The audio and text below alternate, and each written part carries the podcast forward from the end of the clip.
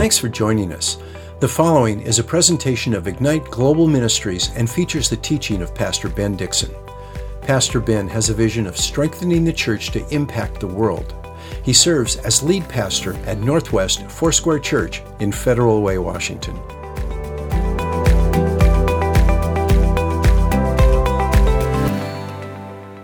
Father, thank you for your word. Thank you for the gift and the ministry of prophecy through the Holy Spirit. God, we pray that not only would we read the word of God, but that we would see it in action. Lord, I pray through the Holy Spirit that we would hear your voice, that we would speak to one another words of edification, exhortation, and comfort. Would you come among us in your healing and your revealing power by your manifest presence? I pray that you would bless and strengthen for those of us that are waiting on you. We're seeking you, we're asking you for something, and there may be a shift that's needed. I pray that in this environment, in this gathering, and, and even for those that are online, there's no distance is not a thing for you. We pray that you would speak to our hearts. Thank you for this gift. Teach us now, we pray, that we would be biblically grounded, Christ centered, and filled with your spirit. We thank you in Jesus' mighty name, and God's people said, Amen. Amen. The purpose of prophecy, to, let me remind you what we've talked about thus far. We've, we've talked about prophets, Old Testament prophets, New Testament prophets, false prophets. I talked to you about the definition of prophecy. What is the gift of prophecy? What is the prophet? What is the difference? What is the anointing to prophesy? And then I talked to you about the prophetic gifts. So we described word of knowledge, word of wisdom, gift of prophecy, and also we talked about the discerning of spirits a little bit, right? So we're not going to be able to cover everything in as much detail as I would like, but we're trying to get some detail in here, and this is a little bit more practical. What I'm going to do is, is it's not going to be as much theological as we've maybe tried to cover in the past. There's going to be a lot of practical stuff. So, this is more of an inspirational message, a little bit shorter message than you're used to from me. And it's also very practical. Why? Because for us to care about the prophetic gift and ministry. Pastor Ben, why are we spending so much time talking about this? Why did you write a book on this really great question? Because it matters and it's all throughout the scripture. In addition to that, when we know what the purpose of prophecy is and what it brings to the body of Christ and to the world, all of a sudden it becomes relevant for every one of us in this room. And the scriptures clarify that for us, and we certainly want to see what it has to say, but you cannot sum prophecy up in one statement. If you were to say to me, Pastor Ben, what is the purpose of prophecy? It's multifaceted, it's multi purposed. And so, what I want to do is, I want to bring you through the various purposes that prophecy has. Why? Because I want to give you, hopefully, if I can, or at least the Word can, can give us an appetite for what the Holy Spirit wants to do in and through us. Amen? When you have an appetite, when we have a hunger for what God does, all of a sudden we begin to seek after what God gives. When you're hungry, what do you do? You look for something to eat. And I think there is a problem sometimes when we're not hungering after God. What we need for Him to do is give us a vision and show us the purpose of what He's doing and what He's offering. And when we see it, when we see Him and when we see what He brings and what He'll do through the gifts that He gives, I think it will change. It will change everything. I think prophetic words are like seeds, seeds, little seeds.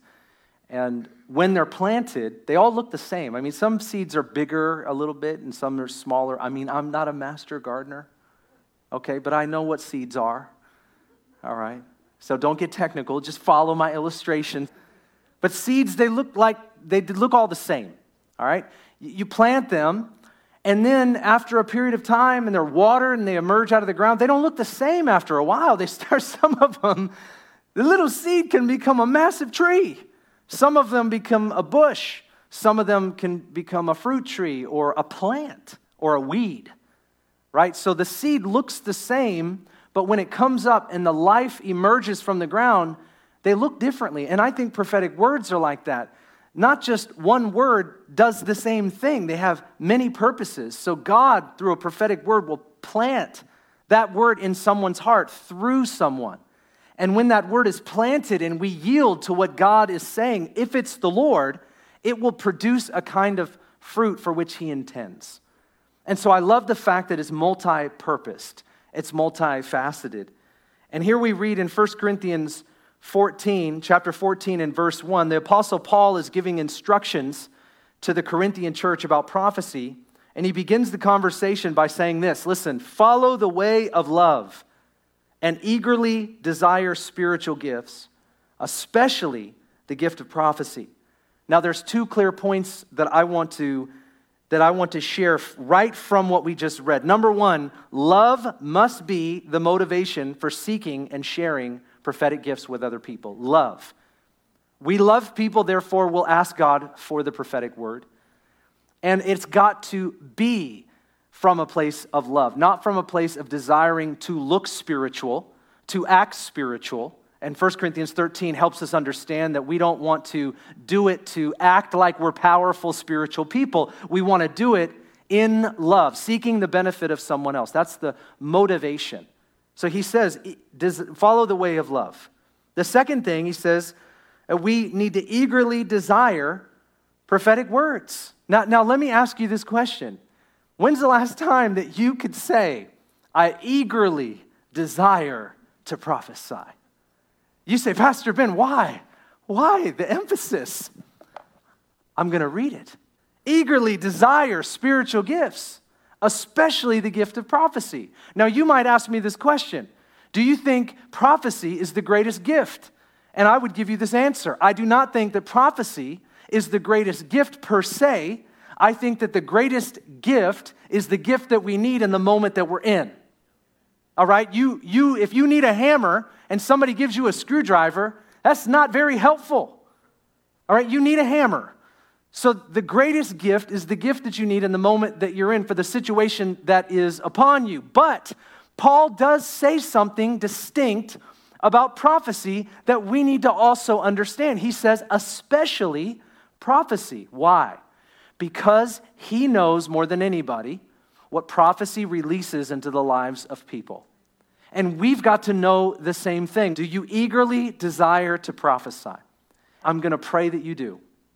I'm going to pray that you do. And don't you give me that excuse. Don't you say, that's not my gift. Don't you say, well, I'm not really that enthused. I'm not that excited. I don't know. It's kind of tough. Don't do that. Just give me 40 minutes all right, to hopefully convince you that you can be desirous. You can eagerly desire to prophesy. Will you give me 40 minutes? Now, you're already here. I'm just asking you to yield to the total 40 minutes. That's all I'm asking you to do. All right, you're already here. You might as well do it. You might as well do it. Let's make a commitment. Let's make a deal. I was watching, um, I, we don't have regular television, we have Netflix and, and this stuff, and we should boycott all of it. I know people like, boycott Netflix, and we should just get rid of the whole thing. But, seriously, we haven't had cable television for our entire marriage, Bridget and I. And, and we're better off. Every now and again, we'll go stay at a hotel and we'll get our like fix. You know, you just go through the channels. And then we, re- we are reminded ever so clearly why we do not have this because we are like everyone else and this is what we're going to do no matter what. Now, I'm not judging you. I'm just saying that when we go to a hotel, we do this for like an hour and we look at each other and we go, yeah, we just, and you can't stop. You just, you know what I'm saying? You just can't stop. And maybe it's just that withdrawal because we don't have, haven't had it for 15 years or more.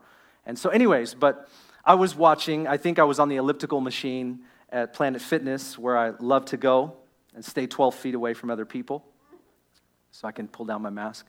But I was at Planet Fitness and I was on the elliptical machine and I was watching the television and I think it was Outback Steakhouse. Now, we used to like Outback Steakhouse. We just haven't gone there in a long time. Why haven't we gone there? I don't know. Anyways, you know, I don't know. So it was Outback Steakhouse and it was one of those commercials for like $25 you can get like our whole kitchen. It was like you get you get three sides and a steak and a half a cow and a huge dessert you shouldn't eat. You know, do you know what I mean? And it looks amazing. Do you know what I'm talking about? Like it looks amazing. It never looks like that when they bring it to you. It kind of looks like that, but sort of a miniaturized version. And you know, the piece of cake's like half the size. But they show you this picture. And they've admitted, if you've ever watched advertisements behind the scenes, they've admitted that everything is maximized and all that. So I'm not trying to indict anybody, but it's true. It's true. Fake news. It's true. But I'm watching this, and it's this whole thing for like $25 and it's, it, it's mouthwatering. You're watching that and you're, and you're working out. working out. And you're like, oh, that's good. In my mind, though, I, there's no way in the world I'm getting off the elliptical and going down to Outback Steakhouse. Like, that's not going to happen. So, part, for this one day, I, when I was watching this, I was saying to myself, man, I wonder, I wonder how much they spent on this commercial because in, I'm not going there. So I wonder, like, what, you know, why would they spend this money? So I did a little bit of research, a little bit of nerd work, and I do that, I admit it. So I did that, and I found out that there are some commercials, depending upon the primetime television, the, the spots that you get, for 30 second ads, depending on how long you run them, people easily have their millions of dollars in their budget for this kind of advertisement. I mean, you could spend a million dollars for 30 days for 30 second ads, depending on the prime time that you get. A million dollars. In my mind, I was like, the rate of return on that just cannot work out. Like, the numbers cannot work out. And I'm already way too far into this conversation with you, let alone my own life. Because I'm like, I'm not even going to go there. Like, we haven't even, we don't even remember the last time we went. So, so I was thinking, they, they, they've got to know something I don't know. They've got to know something I don't know. These people have got to, advertisers got to know, because they wouldn't spend the money if it didn't do something and they didn't feel like the rate of return was there. They're not dumb. These people know what they're doing. And so I started thinking about it. And it came to me. If they can show you something that can give you an appetite for what you previously did not have, the chances of you going there and sitting down and having what they've shown you is way higher, if not entirely possible, than if you hadn't seen it. What's the principle? If someone wants you to have it, they've got to show you. Now, here's what I'm trying to say as an illustration. When it comes to prophecy, the way that we eagerly desire prophesying is that we've got to see it. If you don't see it, you won't hunger for it. When you see it and you see that it changes people's lives, all of a sudden you go, Could I do that? Is that, Ben, are you saying that I can be a part of that? I can receive that? I can share that? Are you literally saying that? And see, that's the thing is in a lot of church environments, you don't have the prophetic. You don't have the spirit of prophecy. Now the Holy Spirit is there. And all the potential in the Holy Spirit through his people is absolutely there. But we don't er, eagerly desire because we haven't seen it. And if we haven't seen it, we don't really want it the way that we ought to. Paul says, eagerly desire. Do you eagerly desire? I do. Now, there are days where it's not burning hot like that. But I've seen God break chains. I've seen God comfort people. I've seen God turn a situation around by one word. Not my word, not your word, not your best word, not some flimsy, wishful thinking, something out of your back pocket. Here you go. Hope it works out. Pat on the back. Christian cliche. Not that. A word from heaven. That's what we're talking about. We're talking about when God does something, says something, and turns a situation around. How many of you have experienced God giving you a word through another person and it did something in your life? Yeah. Praise the Lord. I want you to hunger for that. I want you to think about what God did for you and now realize in this moment and be reminded that God wants to bring words through you. Maybe not every day, maybe not all the time, but He wants to stir that up, eagerly desire. How do you do that? You've got to see it. And maybe for some of us, we've got to be reminded of it. Amen. We've got to cultivate that desire. The rest of our time together, I'm going to give you multiple purposes. Number one, what does prophecy do? What is the purpose of prophecy? Number one, prophecy releases strength. We're going to use 1 Corinthians 14 3 as a guide. We're going to use we're going to share three purposes there, and then there's more, but we see three very clearly. 1 Corinthians 14 3. But everyone who prophesies speaks to men for their strengthening, encouragement, and comfort. The word strength can mean the capacity or substance to withstand great force or pressure. The capacity or the substance to withstand great force or pressure. Imagine as you're going through your life, you've all been in a situation where everything's caving in on you. all right? The pressure is against you. Something is coming against you. And, and all of a sudden, the grace that you lived in prior to today is seemingly not strong enough for what you're facing. Come on, you know what I'm talking about. It doesn't mean God isn't available, it means now you've got to reach into God in a way to receive grace for now that you previously did not have because the pressure is stronger. But what, what, do, what are we reaching for? Here's what God will do as we gather. This is why gathering is so special. Even online, we're gathering together online, we're gathering together on site. Why? Because as we share spiritual gifts, what does the Lord do? When He releases a prophetic word, even if it's simple, it will strengthen us. It will, there's a, there's a biblical word, it will gird us up. Isn't that a weird word? It will gird us up. It will strengthen us and cause us to stand even when we don't feel like it. Why? Because a word from God can release power from God.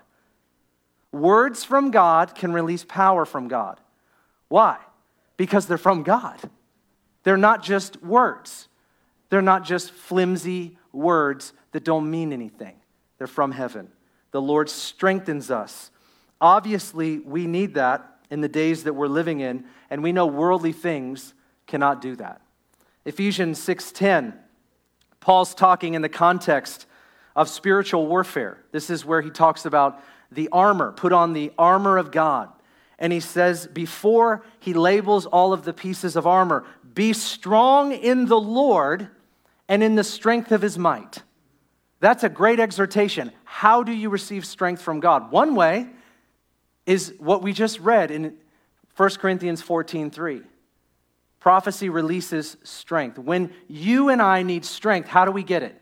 We ask for it, but how does He give it to us? Different ways. One of the ways is from one another. What if the person next to you is carrying the strength that you need found in the seed of a word? You notice how the Bible talks about love one another, serve one another, pray for one another, forgive one another, bear with one another, one another, one another, one. Another. You get tired of reading the one another's. There's like 13 of them. What you find very clearly when you read Scripture is that God fully intends for us to receive all that He has. We have to press in to one another. We're going to receive, and uh, that's why isolation is not for you. Isolation is not for you.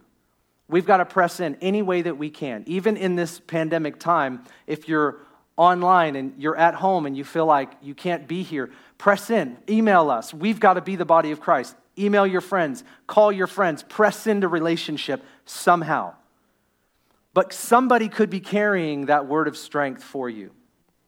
I wanted to, um, I'm going to share this at our annual members meeting, but I've been, uh, when I was on our stay, uh, staycation with my family, staycation, which was basically I didn't preach. That's what I was doing for two weeks. Okay, so anyways, a couple weeks, and I was uh, going crazy.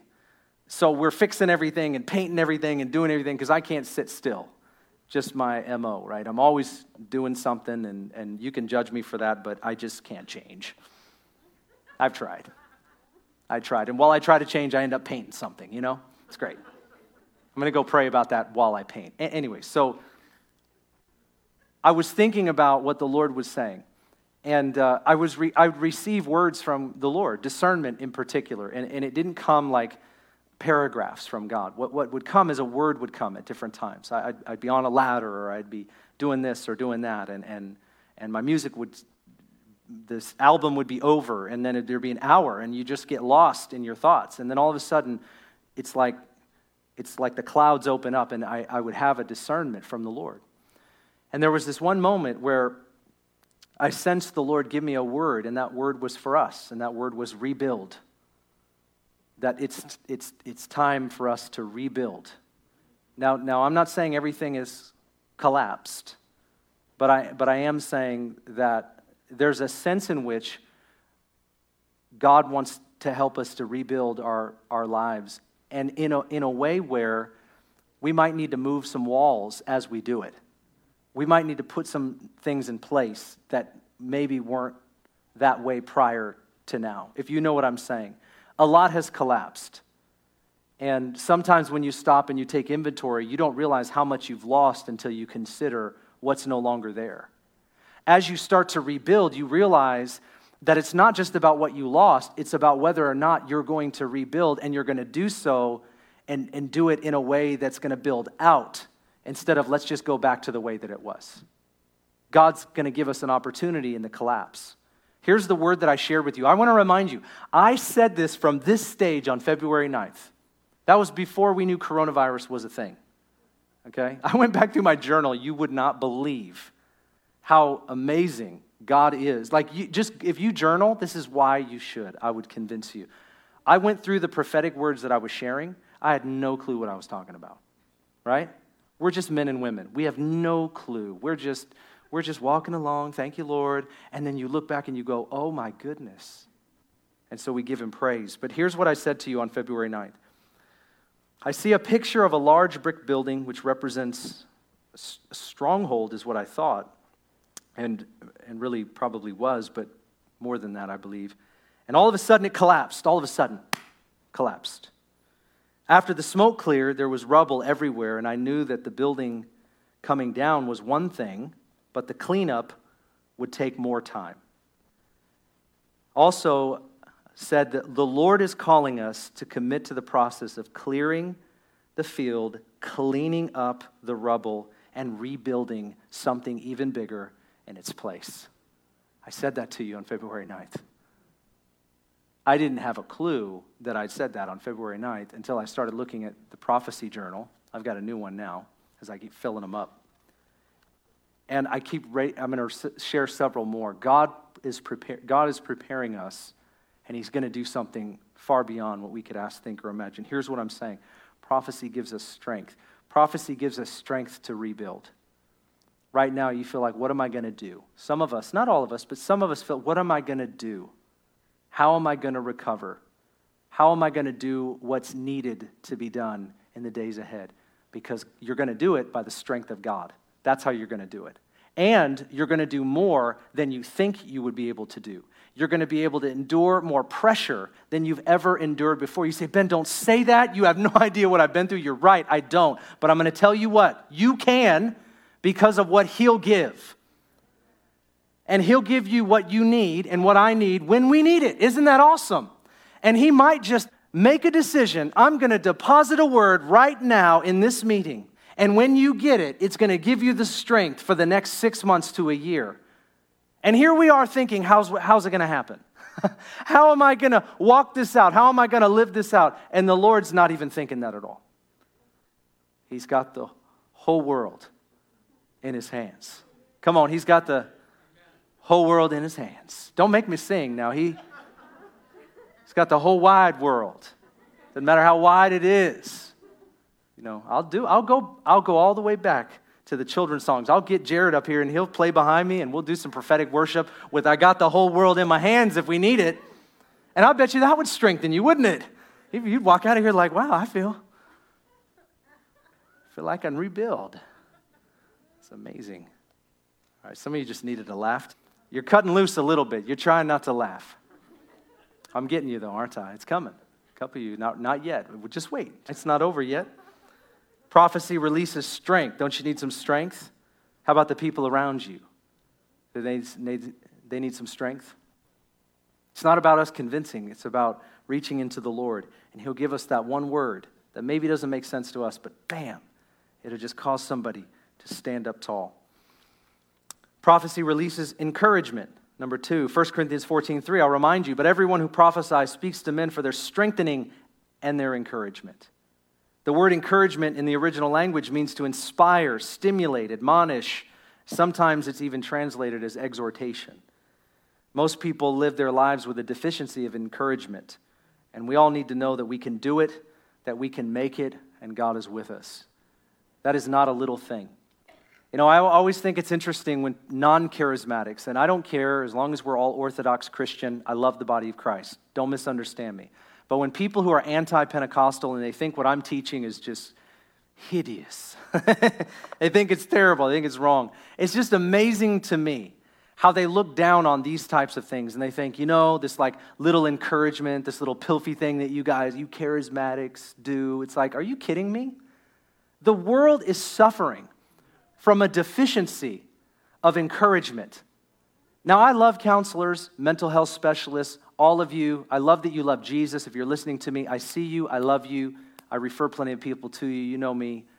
Here's the thing I think part of the problem, and, and the fact that we, now we do need counselors and that love Jesus, okay? Praise the Lord. But what do you think if the body of Christ knew how to receive and give prophetic encouragement? I wonder if our need to have some of that type of work would be there if we knew how to just give and receive encouragement on a very profound level. I often wonder if we would just practice the gifts of the Spirit, there would be such a deep exchange at a profound level that we wouldn't walk around needing the affirmation that we often need. Now, you and I, we all grew up and we had problems, right? If you, if you dig into your root system and your family dysfunctions and your issues, family of origin issues are massive. We all have them. And, and for you, it might be different than me in such a way where your issue I would, I've overcome and my issue you've overcome. And so I can look at you and go, I don't know why you're dealing with that. And you could look at me and I don't know why that's a big deal to you because we're all different. We all receive differently. We've all grown up differently. But listen to me. If we as the church knew how to give and receive encouragement, I bet you the affirmation of Christ the strengthening work of the Spirit, the encouragement to get up, to step up, to know that we can do it in life because He is with us, having our identity fixed in Christ. Prophecy helps us to walk out who God has created us to be. It isn't the only thing, but it is something that He's given to us. And I believe that it will help fill the void of the deficiency that we all face. People at Starbucks, people at the grocery store, people at your kids' school, people at the place that you work at. They all need encouragement, and God gives it to us prophetically. And all we got to do is stay in tune. And it may not look like, hey, you've had five husbands, and the man you're with right now is not your husband. You're a prophet. It may not look like that. We're all looking for that thing that is so profoundly supernatural that we're missing the things that look natural, but they are actually the most profound thing that a person could ever hear, and it is from God. And that's why I don't get it when, when non charismatics make fun of charismatics. Oh, you guys are just whatever. No, I have seen the, the, the, the, shortest words, the most generalized words, that they just they don't even seem like prophecies. But because of the moment that a person was in, it absolutely was. It absolutely was. Are we, as, we're in tune to the Spirit, we're going to see more and, and, more and more. I, I, had a picture for someone. You were standing on a, on a large rug, and quickly the rug got pulled out from under you, and you were sitting on the ground in a daze. I've seen something like this before, but I saw you sitting on the ground, and, and, and, the, and the focus was you're, you're, just, you're just on the ground going, What in the world? How did this? How did this happen? Why am I here? And, and the questions that come when you're there, when you're on the ground, and it was so sudden and was so quick that you, you, you just don't know what to do. Do I get up? Do I stay here? Why did this happen? Where am I at? Why am I here? What's going on? And it was just like what came into my mind. The Lord wants you to know that He will help you get up as you lay hold of His word. You grabbed hold of His hand, but His hand represented His promises. And they were not confusing, they were simple. God is calling us to believe, and as we lay hold of Him, He'll He'll just bring us up. He wants to encourage you. You feel like you're on the ground. You feel like you fell. You feel like something caused you to fall. Something got pulled out from under you. I'm telling you, I want to encourage you. The Lord Himself will see to it that you get pulled up. You say, I don't know how to pull myself up. That's fine. That's fine. He, he's strong enough. He could pull you right up. I, I'm prophesying to you tonight. He wants to remind us don't give up, look up. Come on, I'm going to rhyme. Here we go. Don't give in, press in. Don't walk away, start to pray. It's time. This is good stuff. Jesus is the source of life, He's the goal of life. And when we have Him, we can always get up, we can always step up, we can always speak up, and we need to be encouraged because He lives in us and He wants to speak through us to other people. Not only will you receive encouragement prophetically, but you get to give it. And that's awesome. That's awesome. Many encouraging words seem general at first, but they end up targeting areas of our heart and inspiring us to the greater places that God is calling us. Not just the success words. You can be successful. Awesome. What does that mean? I mean, I just want to give glory to God. You know what I'm saying? I don't just want to wallow around on the ground and have self pity. I, I want to give glory to God. That's what we're talking about. I'm not talking about the success in this world or anything like that. I, I, don't, I don't care about that. We've lost all that for Christ. Number three, prophecy releases comfort. 1 Corinthians 14 3. Again, but everyone who prophesies speaks to men for their strength, their encouragement, and their comfort. We don't know what people around us are going through. We judge based on the outward, we, we judge by the flesh. It's easy to do. Everybody falls prey to it. You all have done it. Maybe even today, you might even be doing it right now. I'm not judging you, though, just a little bit. But we need comfort. Prophetic words bring peace beyond understanding, hope in the midst of hopelessness. They bring faith when our hearts are gripped with fear. Think about what we're going through right now as a society. Maybe, maybe you're um, sheltered from the realities of what others are facing. If you haven't lost the job, maybe you're not feeling joblessness and hopelessness in that. Maybe you haven't had a health issue but others have, and so you don't feel the fear that they feel. Maybe you haven't experienced loss like some have, and so you're not experiencing that grip, that, that, that disappointment. You know, the power I've learned in this season, especially the power of disappointment. Just being disappointed. It's like a pit bull that just latches onto your soul and won't let go. You try to get rid of that thing, it just latches on. God wants to replace our disappointments. I was praying and I had a sense that someone's struggling with a type of anxiety. It's a social anxiety. I don't think I even understand um, how to describe that. And it doesn't mean I have never had it. I'm just saying uh, that was the term that I had in my mind a social anxiety. You struggle to be around people. At times it's unbearable. I'm talking to someone here or, or I'm talking to someone online. I prayed earlier before the service. God sees you, God loves you, and God's going to help you take this step by step. You're looking for the miracle. You're looking to not feel this anymore. And I'm just saying to you that you just have to keep taking steps. And so you want the miracle. You want to get through to the other side tomorrow, and you keep feeling discouraged because it hasn't changed in this miraculous way. A lot of miracles happen over a period of a month. Amen? Some miracles are not immediate and instantaneous. I don't know about you, but I've had the miracles of God happen in my life over a period of time, one step at a time. And then I realize, and unfortunately, when time passes, we don't always give God the glory that He deserves. I could go through my prophecy journal with you, and there's no way that I gave God the glory that He deserves just based on the words that He gave and the fulfillment of all of the things that He has done. But I'm thankful that I get to look back and the reason we even have like an annual members meeting is because we're looking back at all that God did this year, even in the midst of the pressure and the difficulty. But I'm saying to someone that you have this social anxiety, you're struggling with being around people, it feels unbearable at times. God's going to help you step by step, and He wants to comfort you right now so that you don't have to feel guilty like you're less than and you're not as good as others, and you just need to get your act together. Be comforted by the Lord. Press into Him. Let Him give you what you need. God will give that to you. You don't have to feel like a horrible person.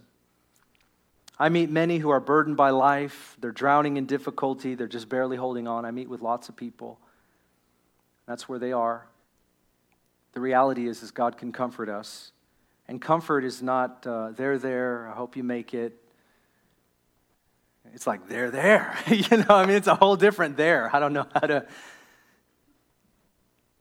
God's comfort is not just patting us on the head, patronizing us. God's comfort is releasing something into our soul that starts to stop the churning, the, the turmoil that's causing an anxiety, the turmoil that's causing us to feel unsettled.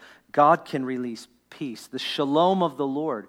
Even right now, I mean, I, I've prayed for people. Listen, listen to this, okay? When I first started praying for demonized people, and I remember laying hands on them, I didn't know how to pray. I mean, not for demonized, people that were literally manifesting. And, uh, and people always ask me, do you think Christians can have demons? I mean, if they want to. I mean, I, I don't know why you'd want to. No, not possessed. You can't be possessed by a demon. But can you allow access of a demonic spirit? You, you darn right you can. Yeah, I mean, if you allow yourself for long periods of time, you open your life to demonic presence and willful, unrepentant sin over a long period of time, unrepentant sin over a long period of time, you think you're not going to have a demonic stronghold and you want to hold to a doctrine where you can't have a demon, that's crazy. I've prayed for a lot of people that are Christians, lots of people that are Christians that have manifested demonically. And there are folks that come right in and go, well, they're not saved anyways. And I'm like, that's, that's Sarah. We know her. You just messed with your theology. I'm not really trying to figure out all that. What I'm trying to do is get Sarah free. If your name's Sarah, I'm sorry, it's not you. It's not you, Sarah. Sarah, we love you, Sarah. It's not you. Different Sarah. I started laying hands on people, and, and, and you know, you just got that look. You know, you got that look of faith. I'm a, you know, I just cast that thing out, nothing happens. Just command you in the name of Jesus, nothing happens. You're like, this ain't working. You know, you never really were taught. You just did what the other person did you know, and you're like, man, I mean, I believe he lives in me, all that stuff. So in, in my earlier days, I just get thrown out into the deep end. And, uh, and it was always under this conflict of with a person that like nobody thought would do this. I remember one of the first times I ever preached on the authority of Christ. Authority, one of my points was authority over the demonic. And two people in the room during my sermon fell on the floor and start moving around. It was crazy. It's happened many times since, not tons, but it's happened before or happened after, but it was the first time it ever happened. And uh, I remember that the pastor was a friend of mine, and um, Uh, we didn't know what to do. And they just got back from a mission trip, so everybody was like really feeling it. They were all in faith, you know. So they're like casting and commanding, and nothing's happening to these, these two individuals. And so I walk over and I sit on a chair, and I'm looking at this lady, and I'm just like, this is, this is terrible what's happening here. And she's just rolling back and forth and the Holy Spirit filled my, filled my heart with faith, filled my mind with wisdom, and it was just one word that came to my mind, and that word was peace. And so I look at her and I just say, Be at peace in Jesus' name. And it was like, she just, like a, like a dead fish, just on the ground, just laid out, not moving. So then we picked her up and we got her onto a seat and we she came to, and we prayed for her, and we walked her through the whole situation. It's a long story, but we walked her through, and then we did the same thing with the other lady. Same thing happened. I just looked at her, I said, Be at peace in the name of Jesus. That was it. Now, you can't do that as a formula. I'm just going to tell you right now. You go try it, and it may not work for you. It's the anointing. No, I mean, it's the anointing of the Holy Spirit. And I was learning how to walk in the anointing. I was learning how to minister by the Holy Spirit. He was speaking to me, and He was welling up in my heart what he was saying. And so I spoke that. My point is, is that when, when, the, when we have this churning, it can even be demonic. It can be demonic. It can be stress, and we can allow this. It could be demonic, it could be natural, it could be all kinds of stuff. It doesn't matter to what extent that it is. I'm saying there are words that, when they're spoken into our life, that's what can happen. If they're from God, they have power attached to them. Our words don't have that kind of power. They don't. They don't have that kind of power. But when you speak a word from the Lord, let me just remind you in this room, in the last year, I've seen it happen many, many, many times, whether it's me or Pastor Darby or somebody else praying. I've watched a word that has power attached to it all of a sudden just release something in the midst of it. And comfort is one of those things that God will do. When we speak the peace of Christ, it causes the turning, that, chur- that churning, that turmoil that we're just struggling with and we're grappling with and we can't get free from. It'll go poof, like it wasn't there. It's amazing. Don't you think the church needs to walk more in that? I picture these words are like life preservers and they're just thrown out into the water of our lives as people are struggling to stay afloat and they help stabilize. They're like the promises of the Lord. We latch onto those life preservers. As the body of Christ learns to minister prophetically, powerfully, effectively, you unleash those people on the world without any fear of what people think about them when they speak. And I'm not saying you got to bash people. We're all different. You're not going to look like me. I'm not going to look like you. You're not going to say things the way I do. But you can say them the way you do. God wants to use you and He wants to use me. The Spirit of the Lord is upon me, He has anointed me.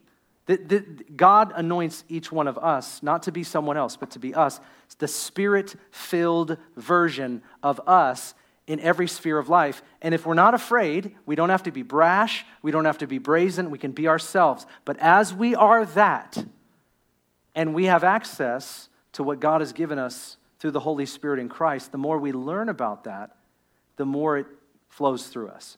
It says, rivers of living water will flow out of your innermost being. I, I, I picture the rivers, one of those rivers is powerful prophetic words that maybe don't look like a lot to us, but a comforting word. One word can silence demonic turmoil in someone's life.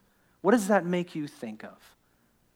I mean, just, just if that doesn't give you a hunger to want to minister prophetically, I don't know. I can't give it, I can't make it happen.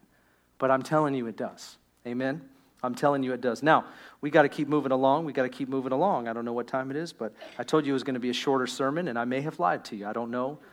All right, prophecy releases confirmation. Confirmation. Since we all can hear the voice of God uh, as spirit filled believers, one of the greatest blessings that prophecy releases is to confirm what we already hear God saying. We can be uncertain about what God is saying regarding our family, our career, ministry, life decisions. Those moments are extremely helpful and clarifying when you receive a word from another person that clarifies, out of maybe the many things you're considering, clarifies the one thing that you need to think about, think about right now. Sometimes it streamlines the one thing. It doesn't dismiss everything, it just streamlines the one thing right now confirmation. I've personally witnessed this, received this many times. A great biblical example is when the Apostle Paul became a Christian. You might remember this in Acts chapter 9 and verse 10 through 19. He was told very clearly through Ananias that he would be God's chosen instrument. I will show you what you must suffer for my name's sake. You remember this? Well, this was the prophecy over the Apostle Paul when he was saved. How would you enjoy that one? You are my chosen instrument, like that part, and I will show you how much you must suffer for my name's sake. Did you say buffer? There's a buffer between here and where I'm going? Is that what you meant? You'd want to have bad hearing. But that's what he was told. It was prophesied over his life, chosen instrument. He's going to send him to the Gentiles. There's two different versions of this. There's Acts 27 14 and Acts 9 10. So here is Paul. He's in Antioch for at least a year or two. And he's there and he's during a time of prayer and fasting. There's local prophets that are there. This is what happens. Paul's there for a couple years. He's already had this word prophesied over his life. Listen to this. Now, there were at Antioch in the church, there was their prophets and teachers, Barnabas and Simeon, who was called Niger, and Lucius of Cyrene, and Manaen, who had been brought up with Herod the Tetrarch, and Saul. That's Paul. While they were ministering to the Lord and fasting, they were worshiping, the Holy Spirit said, through one of the prophets, the Holy Spirit said, Set apart for me Barnabas and Saul for the work to which I have called them. And then when they had fasted and prayed and laid their hands on them, they sent them away. I want to share something with you. That wasn't the first time that Paul had ever considered that he was supposed to be set apart for something. Okay, there was more clarity that probably came in that moment. What I'm saying is, this was not a moment of direction that he didn't have previously spoken over his life, he already was carrying something special that he was to give himself for. And now there's a prophet that comes and, and confirms. That's what happens. I've seen this many times. One funny story, which I'll share with you, I have just enough time to do. I was, uh, we started these meetings called Hearing God. They're similar to this, but they were, um, we, we had a lot more practice than we do. So we'd stay there for hours. I mean, you, it, we, they were very long meetings, especially in the early days when we first started them. So we'd have people come up and they'd stand up here, and then I'd have everybody, like I've done with us, um, seek the Lord for a prophetic word for the person. Okay, I would do that kind of stuff. Well, there were times where I would, just like I do now, I demonstrate it, and then I release people to do it. So I teach, I demonstrate, and then I, I have other people um, we release other people, activate people to do it themselves. That's the model that we've always used. So back then, I just look at this guy. He's back here, somewhere way in the back at the sanctuary that I was in. This is a long time ago. And I give him this word. I had a vision of this guy on a beach. This is just a funny vision. Never seen this guy before. His first time. He's got his family with him. Never seen him before in my life. I said, Sir, I see you on a beach. So I'm looking at this guy in the back, and, and I tell him, I, I had this vision. He's on a beach, and I see all these people around him, and he's got a Bible open, and he's ministering to them. And, and basically, this is what I said I said, You and your family, it just came out of my mouth, are going to plant a church among diverse, a diverse community Somehow a beach is involved, and God will provide for you and bless you greatly in this. The man literally laughed out loud in front of everybody after I said it. That's exactly how it happened. He laughed out loud in front of everybody. It was super awkward, very strange. So I was nervous for exactly what was going to come out of his mouth. So somebody like Jared would have grabbed a microphone, runs back to the Silver Surfer, and says, what, What's so funny? And the guy says this this is exactly as it happened, no exaggeration, no embellishing. That's what I said, and that's, this is what he said. He said, We've tried to come to this meeting for a long time because we were doing this every month. We were always doing these meetings, and they were the same time, uh, same time, same day of the month. Every, a lot of people in the region knew about them. So we've been trying to come to this meeting for a long time. And God called us to drive down to San Diego and plant a church on the beach among the beach community. And it's the strangest thing. So we sold everything that we had and we packed up our van, and he's got his kids with him. And this is the last time that we could stop by here as we're driving out of Washington State to go to San Diego. We got to make it tonight. We're literally leaving after this meeting. We're driving to California. And this is what you say to me. And so he's laughing. He's just, he's out of it. You know, he's, he's, you could say drunk in the Holy Ghost. I don't know what he is. He's gone. This guy's gone. Whatever I taught, he didn't remember if anybody else saw him or anything else. And so I think people walked up and gave him money. I'm pretty sure people walked up and gave him money. He got funded. The trip got funded. That's how a church plan happened right there. It was amazing. Confirmation. Confirmation. You know what it taught me? It taught me that as people are taking steps in obedience to God, God will supply the words that you need in those steps of faith. That's what happens. But what doesn't happen a lot of times is we chill. We hang out right here. You know, if God's got to move you, and then He's got to confirm to you after He moves you. And He's got to push you. Like, and you're just, no, I'm not going anywhere. And He's got to push you. And you're like, God, where are all the words? He's giving words to people as they're moving. Come on, if you're not moving, let me encourage you. And here's what will happen you don't have to be that spiritual when you walk into a room. If you're prayed up, when you look at somebody and you're worshiping, you all of a sudden will start getting irritated with the person next to you. And instead of thinking that it's something bad, maybe it's God is starting to put something in your heart because they're moving and He needs somebody to hear Him so that they can give a confirmation to the moving that they're doing in their life. And that's what the Lord will do. And so he'll do that with you and he'll do that with, with me. Isn't that amazing? That's what God wants to do. He wants to do that tonight and he wants to do that every night. And it may not be for you every night, but it can be through you on any given night. And so, what I think we've got to do is shift from wanting to receive the word to wanting to give the word. I'll tell you something. If you shift from wanting to receive and you want to give, what will happen is you'll start to hear more. And when you start to hear more, you'll just get into this place where you flow. The Bible says rivers of living water will flow. I don't know much about rivers, but I know they don't, they don't stop, they flow. And so when you and I get into a flow, we activate that, we keep sharing, we keep praying, we keep sharing, and something begins to happen. And I'll tell you, I can already tell you what's happened to some of us. We used to prophesy. We used to prophesy but the rivers dried up, right? The rivers dried up. Ben, I know how to prophesy. Some of you are in this room, you've been prophesying for so long. You can't count the years. But the rivers dried up. Now I'm going to stir you up because I may be saying what you already know, but you've got to go back to seeking God for prophetic words because you're standing around people that don't know what you know, but they need what you have.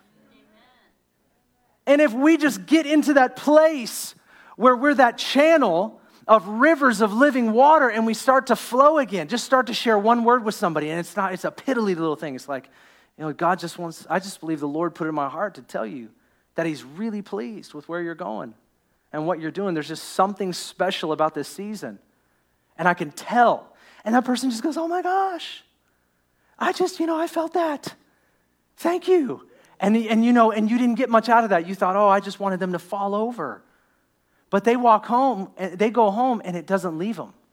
Because you know what I know about prophetic words? Even when it's not fantastical, it doesn't leave you. It's like this it has an echo. Those words have an echo. And God doesn't need our help. Yea, I say unto thee. He doesn't need our help. He just needs our heart. He needs our surrender. When He has that, we don't have to make these fantastical things up. Now, if you like King James English, you go for it. I don't, but we want to flow. It's time to flow. If you know how to prophesy, it's, it's time to flow. And you don't got to make stuff up. And in fact, I would tell you to tone it down and be normal. Be normal. I don't know what it feels like to have to stir up some kind of religious thing. Well, you know, I was praying for 16 hours. Don't listen. You can flow like a river. A river doesn't have to rev up. You understand what I'm saying? It's not you, it's the Spirit of God. A river does not have to question whether or not they're a river. Okay, and that's you. You have the Spirit of God in you. We've just got to lay hold, we've got to reach in. Holy Spirit, do you have something to say? We work with the Holy Spirit, we minister in the Spirit. And it, and it sounds like you. I don't know why God trusts you. I can't solve that. I'm dealing with myself. No, but really, I'm not saying everything you say is God. I'm just saying, what a crazy, holy thing to consider that God would let me handle His word in front of you. What a crazy, holy thing that God would allow you and I to pray for someone and, and to share something that might, that, that might alter the course of their life. That's just, I mean, you don't need to add a lot to that. You just get to step into it. Amen? You just get to step into it. Prophecy, man, I don't know. Do you have a hunger for prophecy? Not as the only thing that God does, but as a special thing that God gives. That's it. It's not the only thing that God. The greatest miracle is the transformed heart. We know that. But I've led a lot of people to the Lord through a prophetic word. I, I have. I think one of the greatest apologetics is the prophetic. That's for another time. Prophecy releases the reality of God. Prophecy releases the reality of God. Let me uh, share this scripture with you. 1 Corinthians 14 24. Paul's talking about when the Corinthians gather, and he's telling them it's a mess. When you gather, it's a mess. And then he says this he's talking about prophecy. But if an unbeliever or someone who does not understand comes in while everybody is prophesying rather than speaking in tongues, he will be convinced by all that he is a sinner and he will be judged by all, and the secrets of his heart will be laid bare. So he will fall down and worship God, exclaiming, God is really among you. That's what I want. I, I want to live a life that people around me receive something from the Lord, not from me, and they themselves recognize that it cannot be this guy. It cannot be this guy, right? Second Corinthians chapter 4 right? And we have this treasure in earthen vessels to show that the all surpassing power is from God and not from ourselves. God decided to put a treasure inside clay so that he would show off.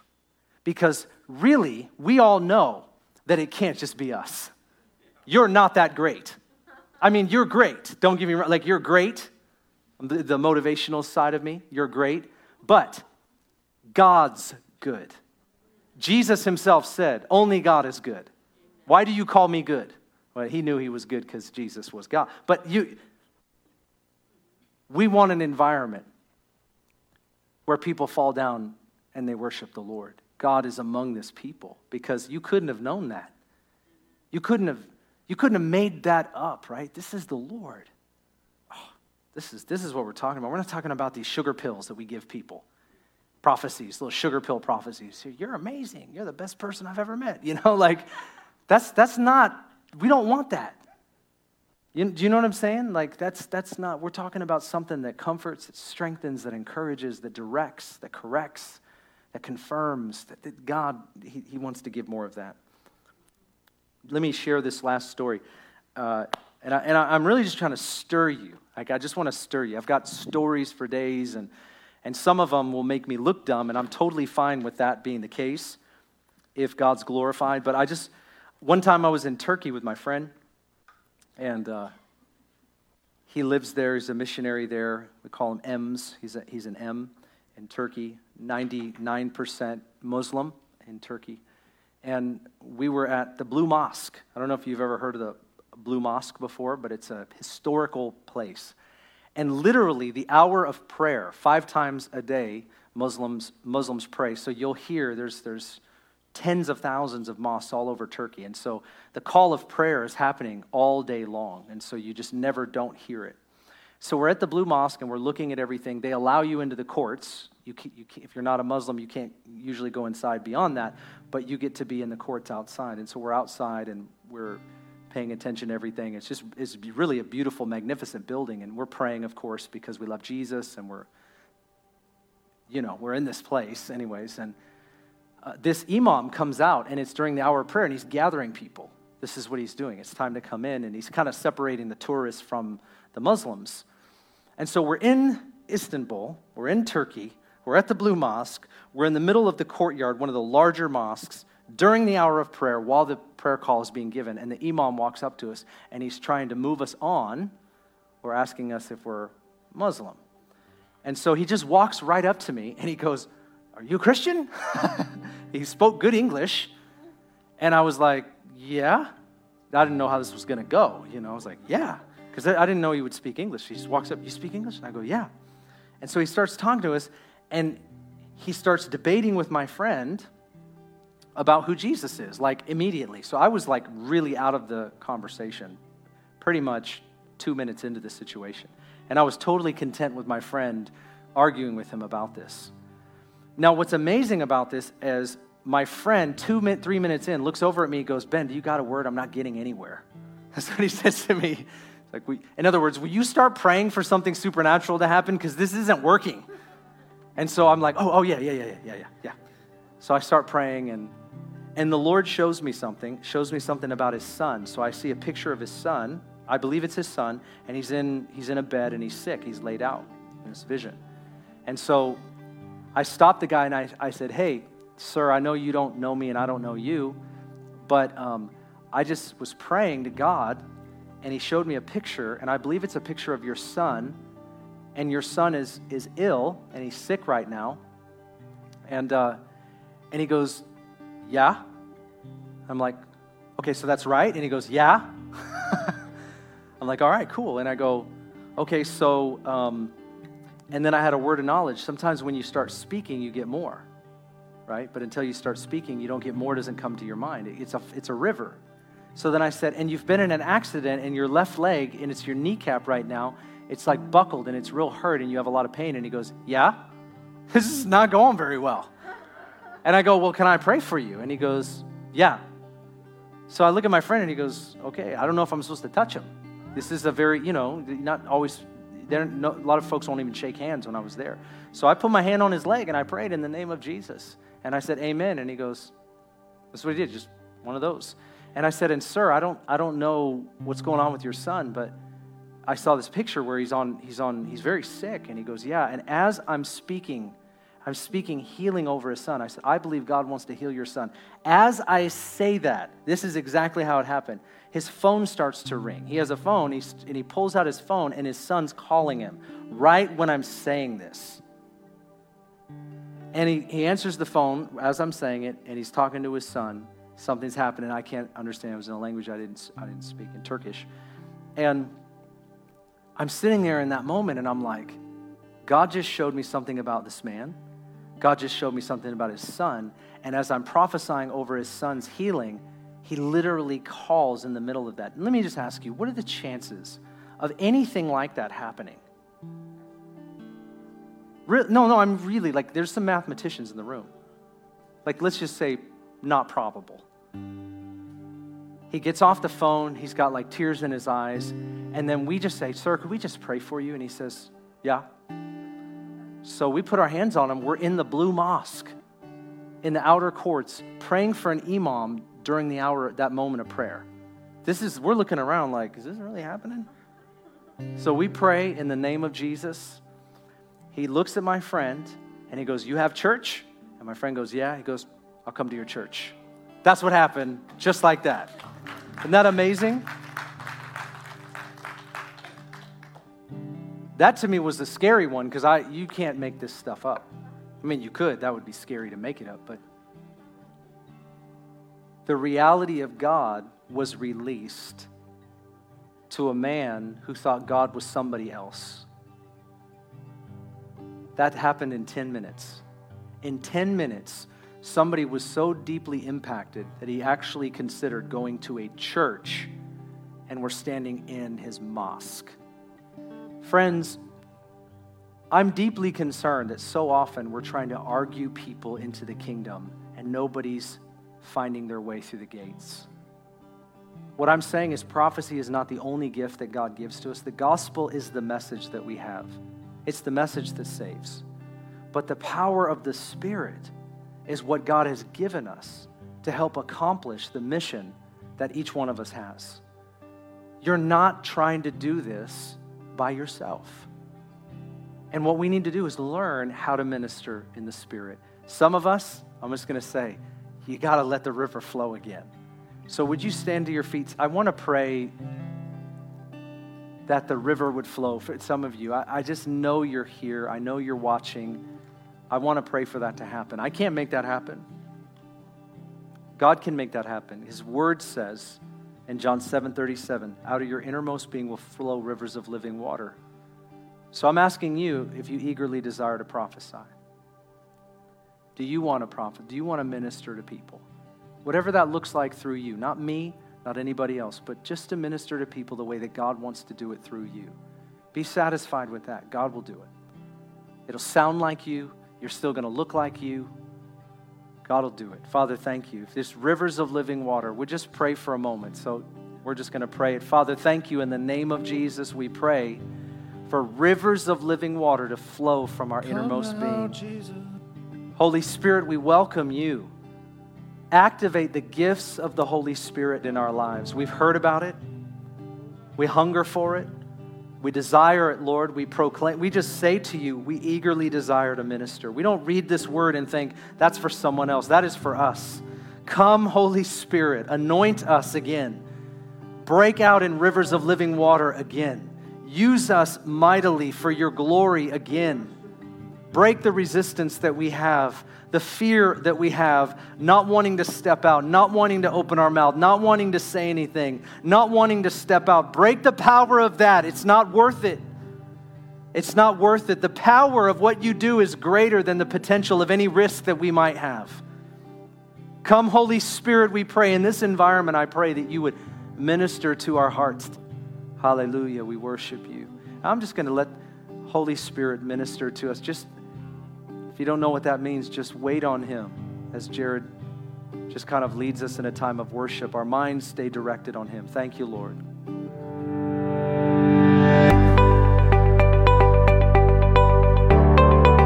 Thanks for listening. If you'd like more information about Ignite Global Ministries, please go to our website, igniteglobalministries.org. While there, check out our Immersion Discipleship School and the books Pastor Ben has written.